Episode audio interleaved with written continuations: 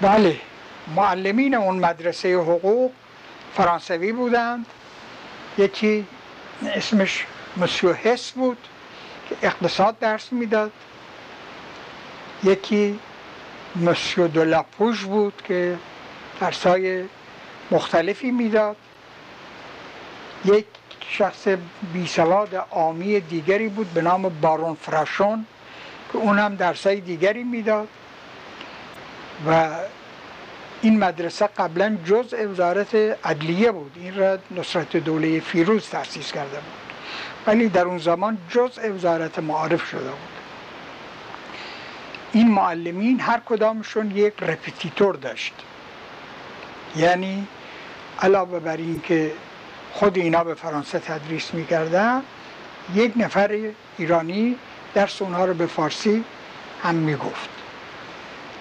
این بود که ما چون دیپلم مدرسه سیاسی بودیم توانستیم دوره سه ساله اینجا رو دو ساله تمام کنیم.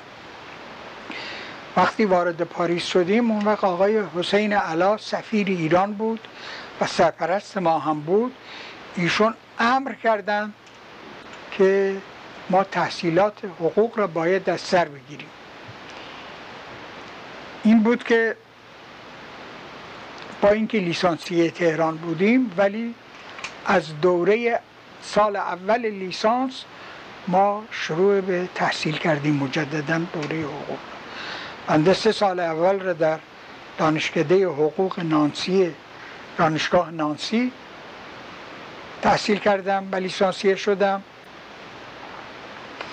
و سه سال بعد دوره دکتریم را در دانشکده حقوق دانشگاه پاریس به پایان رسوندم و در اونجا یک رساله تحصیلی خیلی به نظر بنده معروفی که مشهور شد نوشتم. موضوع رساله چی بود؟ حالا عرض می‌کنم. به نام اقتصاد روستایی و نظام زمینداری. فرانسش اکونومی رورال ای رژیم اگرر دو لیران که میشه اقتصاد روستایی و نظام زمینداری در ایران و بنده به اطلاع خودم برای بار اول اولین کسی بودم که به موجب مدارک متقن تاریخی ثابت کردم که رابطه مالک وزاره در ایران از جمله روابط حقوق خصوصی و از قبیل قراردادهای مزارعه و مساقات که در فقه اسلامی وجود داره قراردادهای آزاد مزارع و مساقات که در فقه اسلامی وجود داره نیست بلکه ناشی از حق حاکمیت است و این ناشی از حق خراج دولت است خراجی که در زمان ساسانی ها در ایران معمول بوده و بعدا خلفای اسلامی هم همون ترتیب را گرفتن و این حق خراج و حق دیوانی بعدا در دوره ملوک و توایفی به وسیله قدرتمندان قصف شده و بنابراین رابطه مالک بازاره بیش از اون که رابطه دو تا شریک باشه و بیش از این که یک رابطه حقوق خصوصی باشه رابطه در واقع حاکم است با تابع. و مالک بیش از اون که مالک زمین باشه مالک رعیت است و حاکم بر رعیت. این رساله بود که در اون موقع من نوشتم که البته اگر در اون موقع این رساله شهرت در ایران پیدا می کرد و انکاس پیدا می کرد شاید برای من باعث زحمتی می شد ولی در کنج کتابخانه های دانشگاه فرانسه باقی موند و در دست رفاقای ما و اینا. بله. بعد از شش سال به ایران مراجعت کردیم در سال هزار و آخر سال 1313 در اوایل 1314 من وارد خدمت دانشکده حقوق شدم به سمت دانشیاری دانشکده حقوق. و در مدت 6 سال قبل از جنگ بین الملل دوم تا سال 1920 یعنی علاوه بر این سمت دانشیاری سمت های اداری دیگری هم داشتم. از جمله مدتی معاون اداره کل اوقاف بودم مدتی رئیس اداره تعلیمات عالیه و رئیس دبیرخانه دانشگاه در وزارت فرهنگ بودم و بعد مدتی رئیس اداره حقوقی بانک ملی و بعد رئیس اداره کل آمار و بررسی های وزارت دارایی و اقتصاد شدم ولی در تمام این مدت از یک نقطه ضعف من رنج می بردم و اون نقطه این بود که چون از خانواده رؤسای سنجابی بودم و سنج... رؤسای سنجابی قالبشون یا زندانی بودن یا فراری بودند یا تحت نظر. اموی بزرگم چندین سال در همدان و در تهران زندانی بود. پدرم در تهران تحت نظر بود و یک عموی دیگرم بر اثر سوء تفاهم یا بر اثر وحشت در سال 1309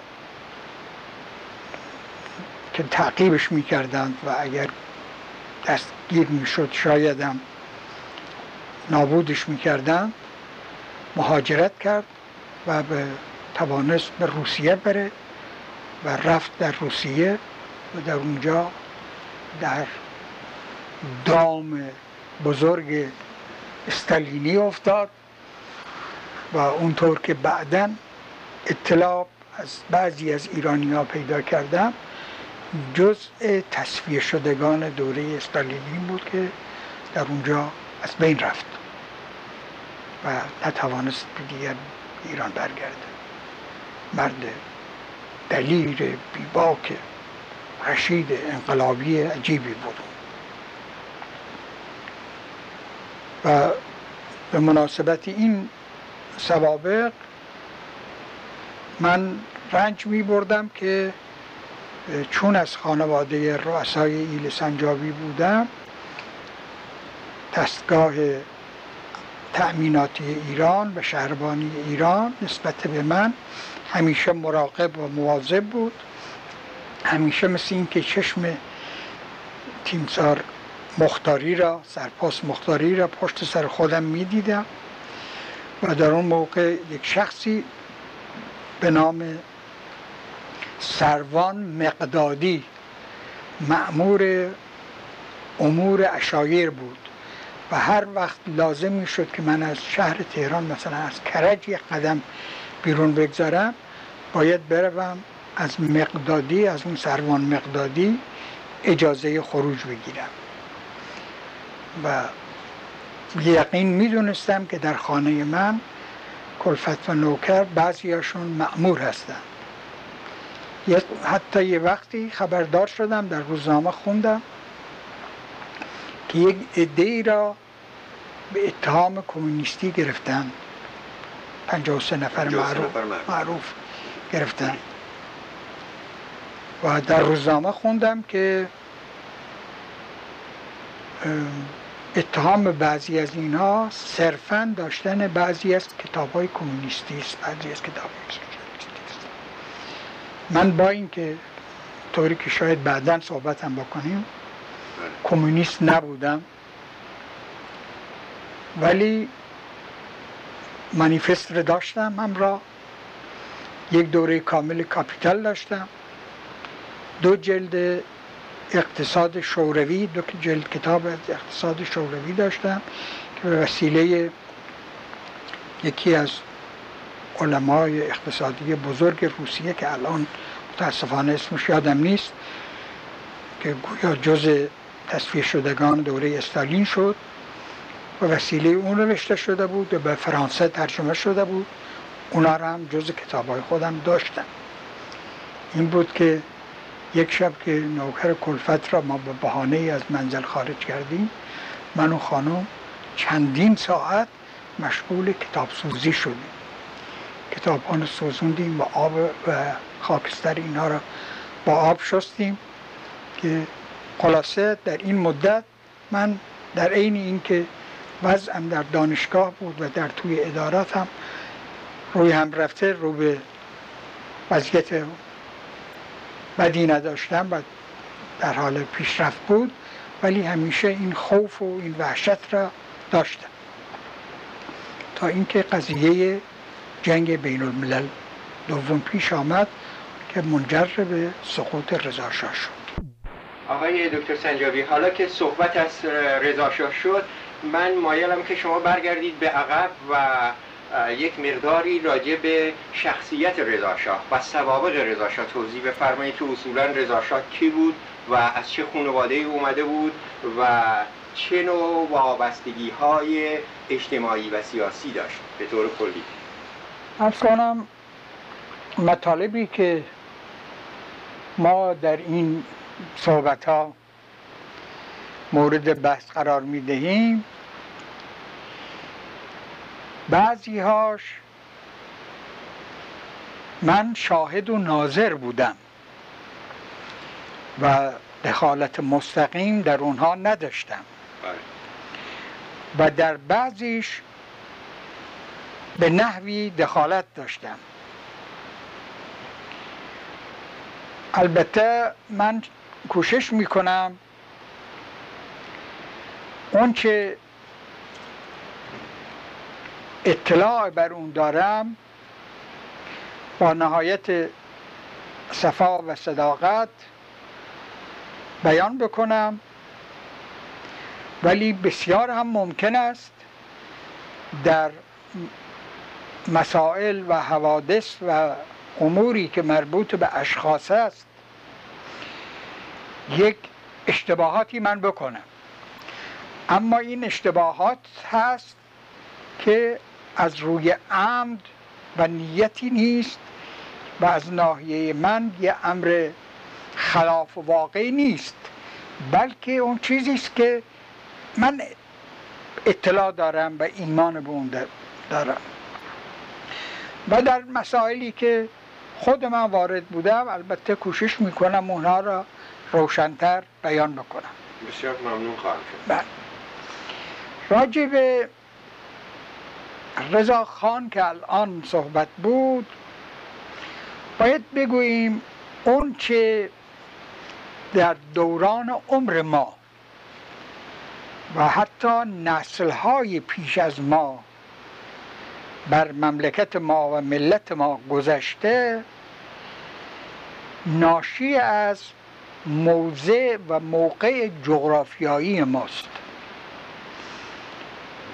که از یک طرف در جریان قرن 19 ما مجاور شدیم در حدود 2000 کیلومتر در طول 2000 کیلومتر با یک امپراتوری متجاوز و استعمارگری مثل امپراتوری تزار که قسمتی از سرزمین اصلی ایران را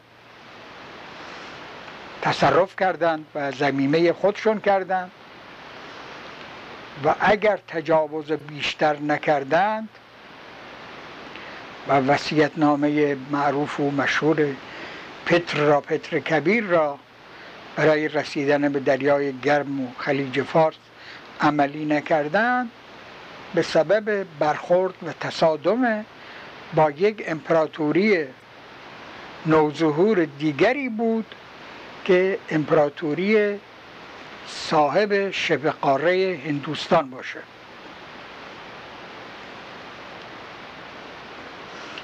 از طرف دیگر سرتاسر سر جنوب کشور ما در ساحل خلیج فارس و دریای عمان قرار داره و مشرف بر این نواحی است که مخزن و منبع یکی از بزرگترین منابع انرژی دنیاست و راه عبور این منابع به جهان غرب و به جهان صنعتی است. همین موضع و موقع جغرافیایی حوادث ایران را تمام در دوران عمر ما و شاید مدتها قبل از عمر ما تحت تاثیر خودش قرار داده است.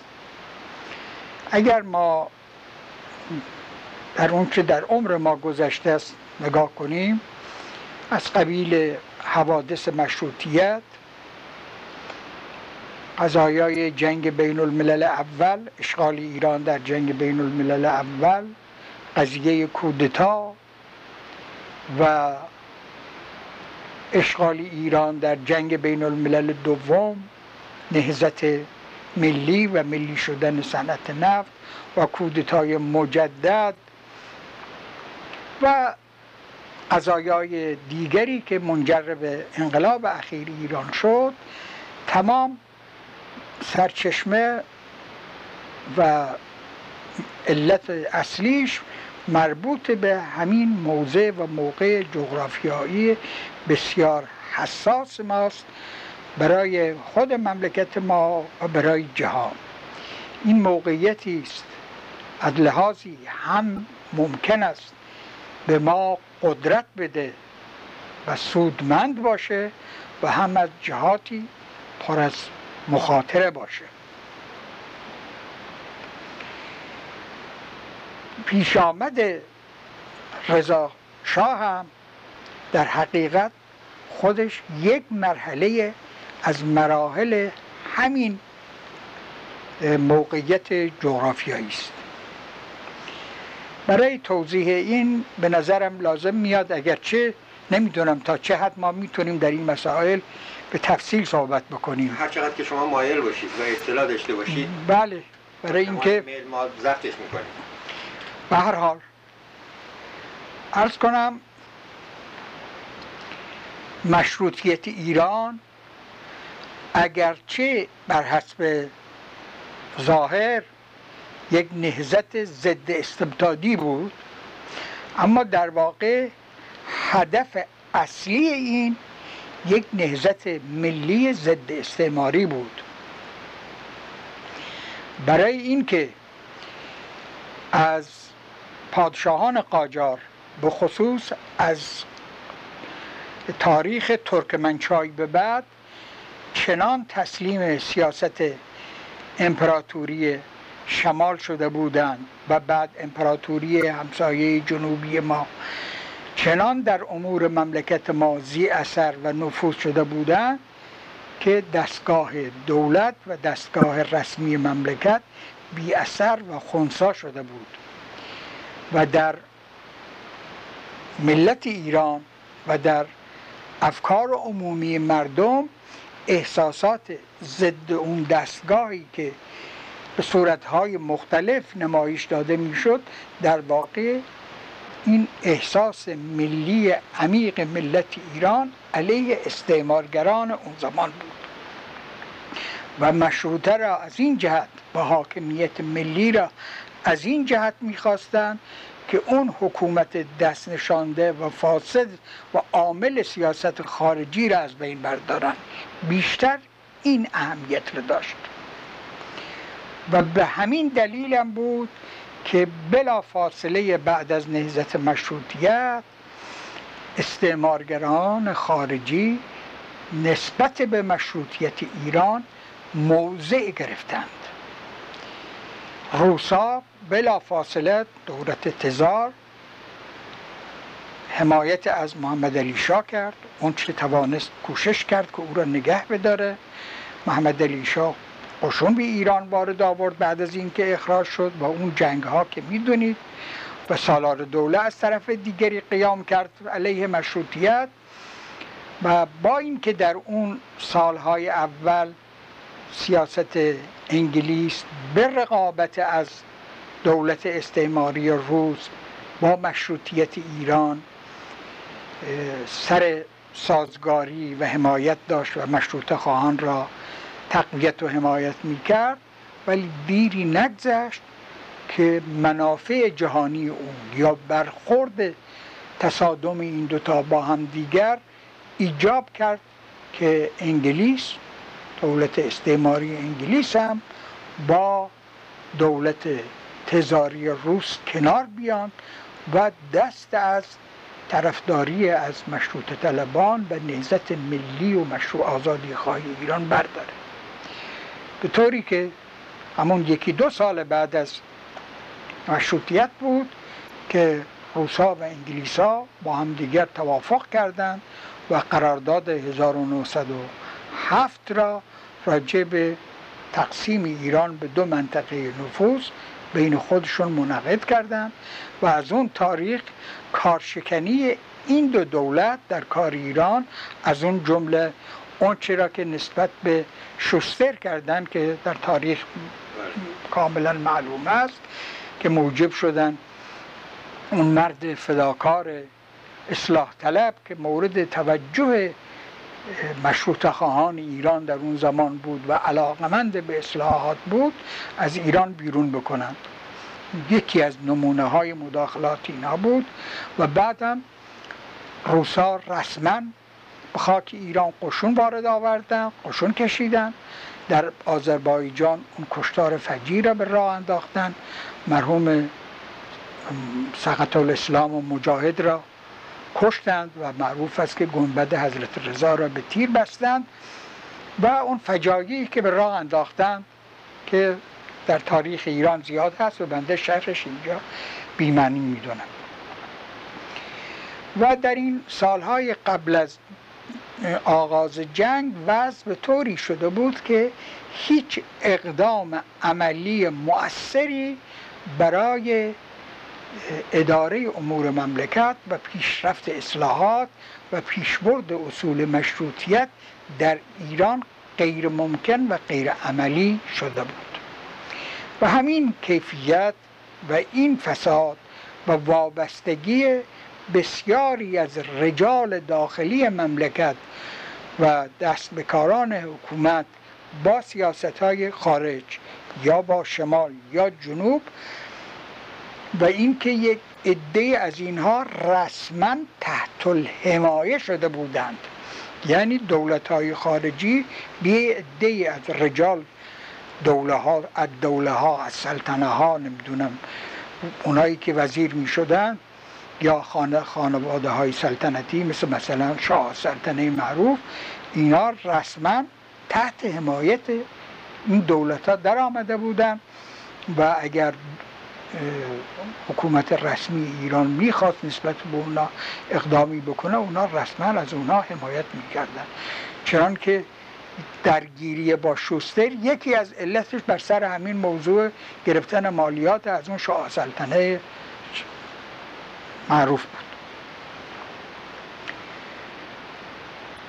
و از این کیفیت سبب شده بود که یک احساس عمیق نفرتی نسبت به هر دو سیاست استعمارگر در ایران در اون موقع پیدا بشه. در اون زمان در پارلمان ایران طوری که می‌دونید دو تا حزب وجود داشت. یکی حزب دموکرات بود که خیلی تندرو خیلی ملی خیلی اصلاح طلب و تا حدی کم و بیش سوسیال منش بود سوسیالیست منش بود. و یکی هم حزب اعتدال که محافظه کارتر بودند موقعی که جنگ آغاز شد و روسا قشونشون را وارد ایران کردند و قشون اینا تا تبریز تا قزوین آمد و از قزوین هم تجاوز کرد یک هیجان عمومی در تهران به وجود آمد.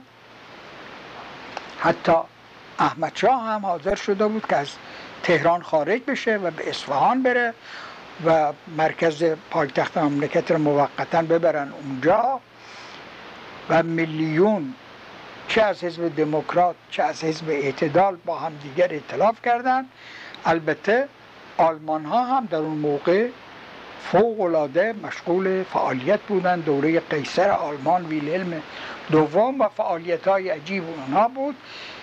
اینها نه به اصطلاح لال حب علی بل بغض معاویه به علت خصومتی که با سیاست استعماری روس و انگلیس داشتند طرفدار آلمانیش آلمان شده بودند با اینکه دولت عثمانی هم که یک دولت اسلامی بود اونم در اون موقع با آلمان متحد بود که البته اینم در اونهایی که احساس اسلامی داشتن مؤثر بود.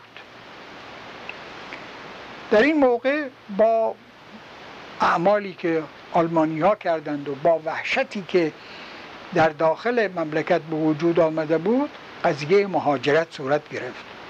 عده زیادی از هر دو دسته اشخاص خیلی مؤثر و نامی سیاسی ایران همه یک مرتبه تهران را تخلیه کردند با قوم آمدن از قوم به اصفهان رفتن از اصفهان به کرمانشاه آمدن و ژاندارمری ایران که اون موقع به وسیله سعودی ها تعلیم داده می‌شد و از افسران نسبتا درس خوانده و فوق العاده وطن دوست و طرفدار آزادی و مشروطیت هم تشکیل می‌شد.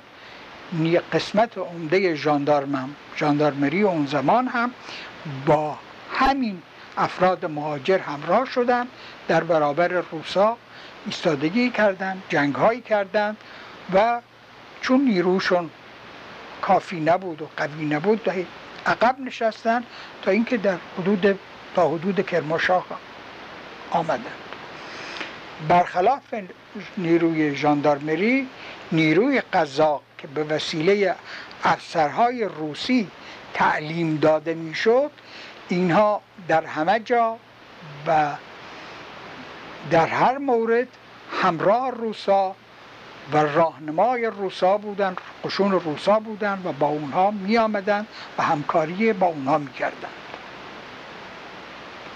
البته این جریان مهاجرت نهزت مهاجرت یک نهزت ناسیونالیستی یک نهزت ملی و وطنخواهانه بود. ولی متاسفانه نهزتی نسنجیده و بی اساس بود. نیرویی نداشتم. نه آلمان ها نه عثمانی ها در اون موقعیتی بودن که بتونن واقعا کمکی به اینا برسانن و نه خود اینا نیرویی داشتن. یک حرکتی شد ولی حرکتی که وسایل کافی نداشت. روسا قسمت عمره ایران را اشغال کردند تا کرماشا و تا اینها آمدند. یک بار دو بار با عثمانی ها پیدا کردن جلو رفتن عقب رفتن بالاخره تا اینکه در سال 1917 که انقلاب عظیم در داخل روسیه شد و حکومت تزار و دستگاه تزار سرنگون شد. در درست در همین بحبوه گرفتاری و جنگ در داخل ایران بود که یک مرتبه در حالی که قسمت عمده مهاجرین در میان سنجابی ها بودند خبر این انقلاب در روسیه در توی کوها رسید به ما و مهاجرینی که شاید صبح هم عرض کردم خدمتتون قریب 600 700 نفر در میان توایف سنجابی و مخصوصا خانه رؤسای سنجابیون مهمان و پناه آورده بودند بودند. خبر این انقلاب رسید. از ناحیه روسا و از ناحیه نماینده دولت کرماشا به اینها تأمین داده شد و اینها برگشتند این مقدماتی که بنده میگم شاید مطلب را کمی طولانی می‌کنه ولی در توضیحات ما و در روشن کردن مسائل بی اثر نیست از این جهت بنده بله بفرمایید بله. نداشته باشید بله. بفرمایید مطالبی که شما لازم بله. بفرمایید بر اثر این انقلاب تزاری دولت انقلاب دولت انقلاب روسیه گرفتار مشکلات داخلی خودش و درگیری و جنگ با سردارهای یاغی خودش شد. همه اینا معلومه. اشخاصی که قیام کردند و اینها و در اون حالتی که دولت انقلابی روسیه گرفتاری هایی داشت در واقع میدان برای انگلیس ها خالی شد و انگلیس ها جای روسا را در ایران گرفتن روسایی که برگشتن.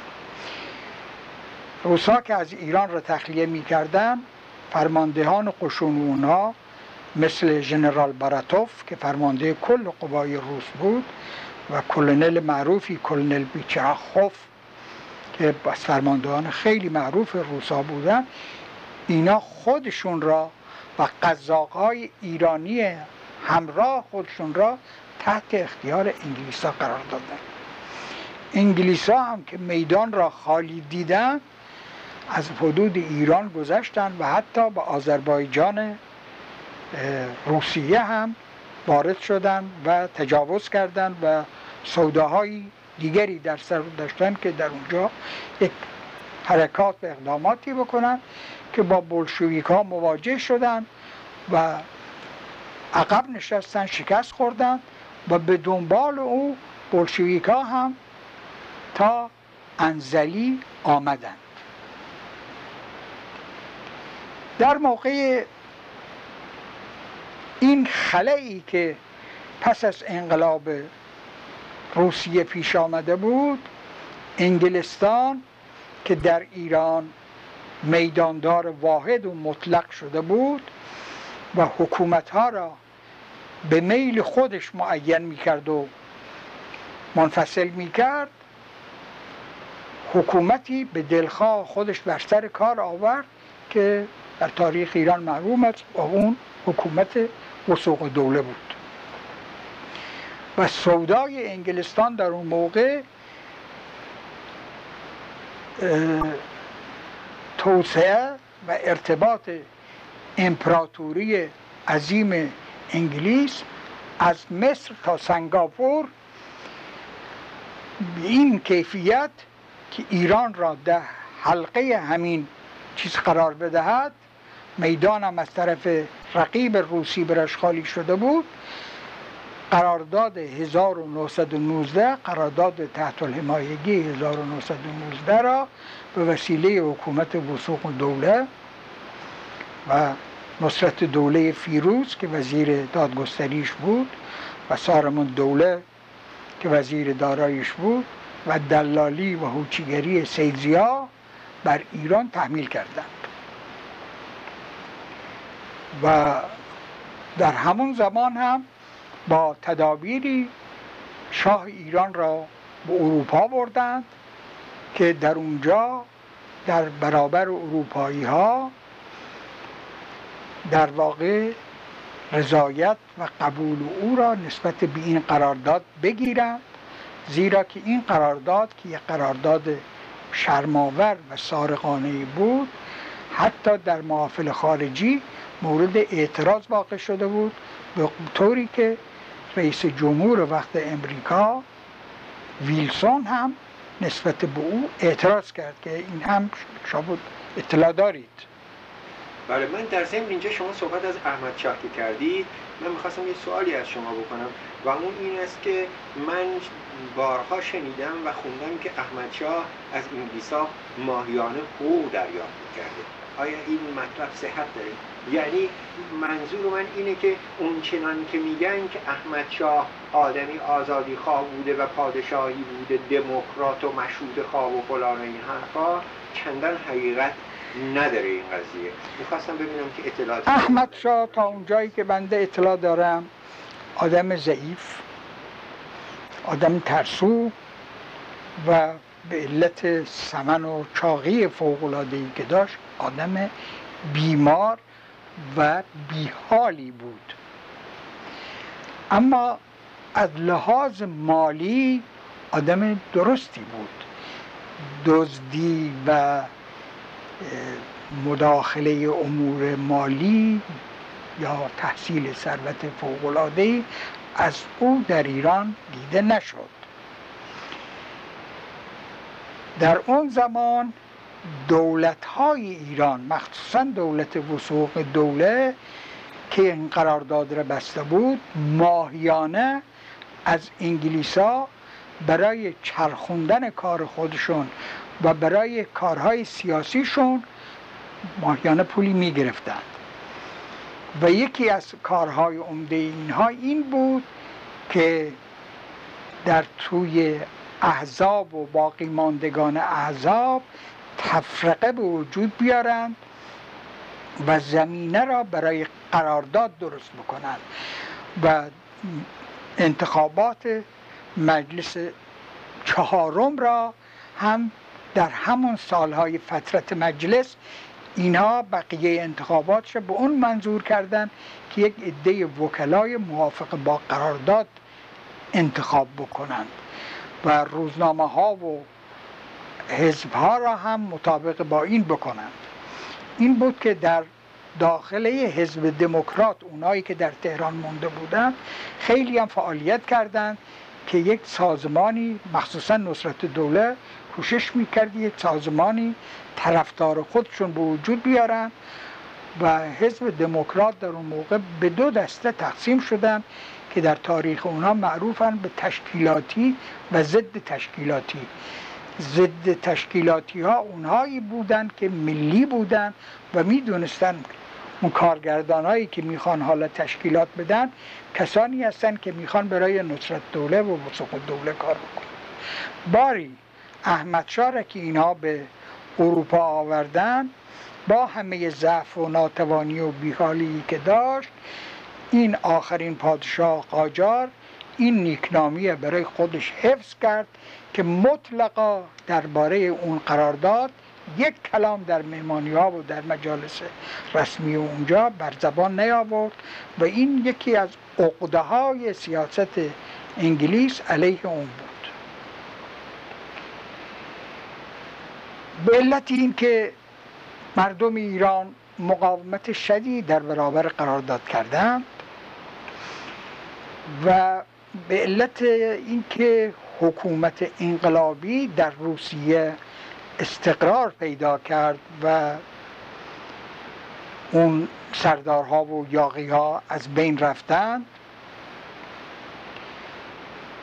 و دیگر اجرای اون قرارداد 1919 و اتصال امپراتوری از مصر تا سنگاپور به اون صورت عملی نبود انگلیس در این موقع به فکر و تدویر دیگری افتادن. و اون این بود که سلسله و زنجیره دفاعی در مقابل این فکر انقلابی جدیدی که در روسیه به وجود آمده است از لهستان تا افغانستان این سلسله زنجیر را به هم متحد کنند. و بنابراین در ایران یک نیروی وجود بیارند که از یک طرف هم از بروز و ظهور سازمان ها و حرکت ها و هیجان های انقلابی و آزادی خواهی و استقلال طلبی جلوگیری کنه و هم از طرفی صدی در برابر رسوخ این فکر انقلابی باشه که به اصطلاح در روسیه شوروی وجود آمده بود. در جریان جنگ های بین المللی بر مشروطیت ایران لطمات بزرگ وارد آمده بود. و و جریان مهاجرت به کلی بینتیجه شده بود و از مشروطیت اون نتایجی که انتظار می‌رفت حاصل نشده بود. معذالک این امید بود که اگر در پایان جنگ نیروهای خارجی از ایران بروند با جو استقلال طلبی و آزادی خواهی و بخصوص با تجربیاتی که از انقلاب سوسیال دموکراسی آلمان و انقلاب روسیه به وجود آمده بود نهزت مشروطیت ایران به یک کیفیت دیگری احیا بشه و در واقع نهزت مشروطیت تکمیل بکنه. با توجه به این مطلب این اندیشه برای کارگردانان انگلیسی که اون موقع در ایران قواشان قشونشون بود پیش آمد که باید در ایران یک حکومت مقتدر قوی ولی انقلابی نما بر سر کار میارن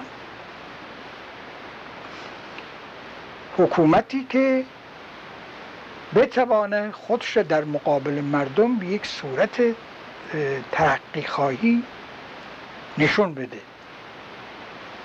و فکر بر این قرار گرفته بود که این حکومت بر اثر یک کودتایی باشه و چون نیروی ژاندارمری به علت سوابقی که با میلیون داشت مورد اعتماد نبود بنابراین بایستی این کار وسیله قزاقا صورت بگیره. و در میان قزاقا در اون زمان افسرانی سابقه دارتر و درجه بالاتر از رضاخان بود. بسیاری اشخاص معتقد هستند که رضاخان را که از اول انگلیس ها برگزیدن تمام مراحل آینده او را پیش بینی کردند. مثل اینکه پیش بینی شده بود که ایشون باید اول به عنوان رئیس دیویزیون قزاق بعد به عنوان وزیر جنگ بعد به عنوان نخست وزیر و بعد به عنوان خواهان جمهوریت فعالیت بکنم تا به پادشاهی دیکتاتوری برسه. ولی اینها البته به نظر من ناشی از سادلوهی و ناشی از اتکالی بودن ما و ناشی از عقده ها و کینه است که در ما نسبت به خارجی ها هست. با واقعیت تطبیق نمی‌کنه کارگردانان کودتا با اشخاص مختلف صحبت کردند. حتی معروف است که با امیر موثق نخجوان هم مذاکره در این بالا به عمل آوردند ولی او افسری محافظه کار و ترسو و مقرراتی بود چون که بعدا هم نشان داد. در اون موقع ژنرال بزرگ انگلیسی که فرمانده نیروی انگلیس در ایران بود و بعدا رئیس کل ستاد انگلستان شد ژنرال آیرن ساید در بین افسران قزاق شخصی را انتخاب کرد و به توتهگران کودتا معرفی نمود. و اون رضاخان سردار سپه بود. و انتخاب این صرفا بر اثر یک تصادف بود. و این انتخاب برای این بود که اون کودتا صورت بگیره. اما تاریخ نشون داد که نظر او در تشخیص کفایت و توانایی این شخص نظر درستی بوده است. و رضاخان بعدا درست است که انگلیس در سالهای اول از نقش او در ایران حمایت کردند و پشتیبانی کردند ولی در حقیقت کاردانی و کوشش های خود او بود او را به بعدا به مراحل دیگری تا پادشاهی رسوند به هر حال زمینه این کودتا فراهم شده بود و موقعی که قزاقا وارد پایتخت شدن به قدری زمینه آماده شده بود که بدون برخورد با هیچ گونه تصادفی وارد تهران شدن. و جاهای مراکز حساس را تصرف کردند و شروع به دستگیری اشخاص کردند البته این حکومت میبایستی خودش را ترقیخواه انقلابی نما ضد اون قرارداد 1919 طرفدار قرارداد 1921 انگلیس با شوروی و ضد اشرافیت ضد سرمایه داری طرفدار طبقات کارگر و زحمتکش قرار بده و کسی که برای این کار انتخاب شده بود همون سید هوچی دلال قرارداد 1919 و ستایشگر همون قرارداد یعنی سیزیای تبا تبایی بود. و او شروع به هوچیگری کرد. تمام صاحبان القاب الدوله و از سلطنه را همه را گرفت زندانی کرد ای از شاهزادگان قاجار را گرفت ای از سرمایه داران را گرفت از افراد سیاسی و رجال را گرفت و نطقه ها و هوچیگری ها و اینا می کرد ولی در واقع لبه تیز کودتا در نظر کودتاگران در اون موقع بر ضد شاه بود. بر ضد احمد شاه بود که از یک طرف می‌خواست مطابق با قانون اساسی و مشروطیت رفتار بکنه و حاضر به ترتیب دیگری نمی‌شد بعدم با قرارداد موافقت نکرده بود. سید زیادین ضد شاه بود. احمد شاه نسبت به او نفرت داشت. از کاردانی های رضاخان یکی این بود که در اون موقع با اینکه اون فقط عنوان فرمانده قزاق داشت ایستادگی و مقاومت کرد و با قدرت و با زور, زور آزمایی خودش اولا وزیر جنگ بیکفایت سیدزیا را از کار برکنار کرد. سیدزیا شخص دیگری را به نام ماژور مسعود خان کیهان که نه جز تشکیلات قزاق بود و نه جز تشکیلات ژاندارمری این را وزیر جنگ کرده بود.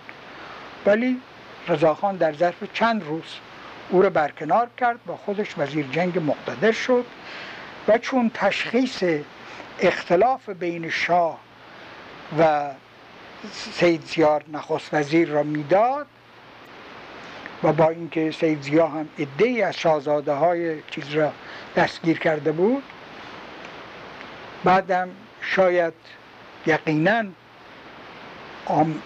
عاملین کودتا و مسببین کودتا از حوچگری ها و انقلابی نمایی های او را بی اثر و خونسا و منفی دیگه تشخیص می‌دادند از حمایت او دست کشیدن این بود که در یک شب و به ناگهان همون خود رضاخان سردار سپه معمور شد. سیزیا را حکم انفصالش دادن و از ایران تبعید کردند و قوام سلطنه ای که والی خراسان بود و زندانی و توقیف و, و به تهران فرستاده می‌شد برای زندان در بین راه به نخست وزیری انتخاب کردند. خب رضاخان در این موقع وزیر جنگ ایران است. وزیر جنگی است که قدرت خودش کاملا نشون داده است. این حکومت هایی بعد از سید زیاد تشکیل شد. قوام سلطنه همونطوری که بعدا هم یک نخست وزیر توانای فهمیده بود در اون موقع هم که آمد نخست وزیر شد اون موقع جوانتر و تواناتر بود. ولی در مقابل رضاخان نتوانست مقاومت بکنه. او به توسعه تشکیلات خودش و به حفظ قدرت خودش پرداخت و هر جا مخالفتی که با خودش می‌دید با نیروی تمام سرکوبی می‌کرد. روزنامه هایی که مخالفش بودند سرکوبی می‌کرد. حتی چند نفر از روزنامه نگاران اون زمان را گرفت و چوب بست که معروف مدیر روزنامه ستاره را کتکاری کرده بود و یک نوع وحشتی به وجود آورده بود. بعدم با نظم و امنیتی که به وجود آورده بود و حمایتی که از طرف سیاست خارجی از اون شد دولت هایی که می آمدن همه اون را به سمت وزارت جنگ نگه می داشتن. اون در وزارت جنگش اول کاری که کرد این بود که چند اداره مهم مالیه را اداره وصول مالیات را مستقیما متصرف شد. برای اینکه تأمین درآمدی برای مصارف قذاق و برای مصارف خودش بکنه که محتاج به این که از دولت های وقت بهش ماهیانه بودند و اینا نباشه. و این یک نوع استقلال مالی استقلال قدرت هم به اون داد. بعد از اون اداره ژاندارمری که وجود داشت اداره ژاندارمری را آورد منحل در اداره قشونی قزاق کرد و یک تشکیلات واحد قشونی به وجود آورد. سپس به تشکیل دادن این قزاق پرداخت و مملکت را به نواحی مختلف برای اداره امور لشکری تقسیم کرد و برای هر نقطه حساس یک قسمت قزاق با یک فرمانده به نام امیر لشکر اونجا فرستاد. که امیر لشکر غرب باشه که احمد آقای معروف که معروف به قصاب لورستان سپهبد امیر احمدی؟ امیر احمدی و بعد امیر لشکر خراسان جان محمد خان معروف بود. بله. امیر لشکر شمال تحماسبی بود و دیگران. به ترتیبی که روز به روز قدرت و نیروی این زیادتر می شد در ابتدای کار این کودتا یک نهزت های مقاومتی در مقابل حکومت دیکتاتوری می شد یکی از این این نهزت ها صورت های مختلف داشتند. یکی از اونها نهزت مرحوم متقی خان پسیان بود که ایشون رئیس ژاندارمری خراسان بودند. و نیروی گرد آوردند و خیلی محبوب مردم بودند و امید این بود بتوانه کاری بکنه. ولی با مخالفت هایی که با اون شد و با بیپروایی هایی که خودش داشت در جنگ با ایلات و اشایر خراسان ایل زفرانلوی اوچان در میدان جنگ کشته شد. متاسفانه و نهزت او به کلی بی نتیجه موند. از طرف دیگر نهزت جنگل که نهزت میرزا کوچک خان باشه در این موقع دچار تفرقه شده بود به طوری که همه از دور میرزا کوچک خان پراکنده شدن و رضاخان توانست خالو اغلی معروف را او را به سمت خودش بکشه. خالو قربان را خالو قربان را ببخشید. خالو قربان را به سمت خودش بکشه و افراد دیگری هم از کمونیستا و چپی ها که دور میرزا کوچی خان بودن دور او را خالی کردن و میرزا کوچی خان به یک وضعیت مثل حیدر مغلی و اینها بله. و به یک وضعیت ناگواری از بین رفت. بنابراین با این کیفیت روز به روز وضعیت رضاخان محکمتر و مستحکمتر می شد در این موقع در دوره چهارم یه دوره برگشت به اصول مشروطیت بود. ولی خود این مجلس با یک کیفیتی انتخاب شده بود که غیر از وکلای تهران که مردم در واقع انتخاب کرده بودند قالب نمایندگان اونها در دوره های به وسیله حکومت ها و با مداخله اونها و مخصوصا بیشتر برای موافقت با قرارداد انتخاب شده بودند. و اینها قابلیت این که بتوانند یک هیجان و حرکت و نهزت ملی در دنباله و به تکمیل مشروطیت به وجود بیاورند و در مقابل قدرت دیکتاتوری قدرت هیجان ملی به وجود بیارند نداشتن. این بود که رضاخان روز به روز نیروی خودش را قویتر می‌کرد و حکومت های مختلف آمدن حکومت مصطفی المالک آمد حکومت مشیر دوله آمد قوام سلطنه مجددا مشیر دوله بعدا تا اینکه رضاخان موفق شد. یک کیفیتی احمدشاه را از ایران بدرقه کرد و به خارج فرستاد و در زمانی که احمدشاه در خارج بود در مقابل حکومت مرحوم مشیر دوله یک قیام ساختگی از مردم از عده از مردم وجود آورد که مشیر دوله استعفا داد. و وقتی که مشیر دوله استعفا داد احمد شاه البته شاید با تأکید و فشار و توصیه های که از خارج بوم می‌شد حکم نخست وزیری برای سردار سپر فرستاد. در این زمان کم کم سردار سپر رضاخان شروع کرد به اینکه موقعیت خودش را به عنوان شخصیت اول و منحصر به فرد ایران محکم کند. و کسی را که در مقابل خودش می‌دید که باید از بین ببره همون شاه بود. شاه هم متوجه شده بود احمد شاه در خارج که در واقع ایشون بر ضد او هستند. او هم در داخل مملکت البته اقداماتی می‌کرد.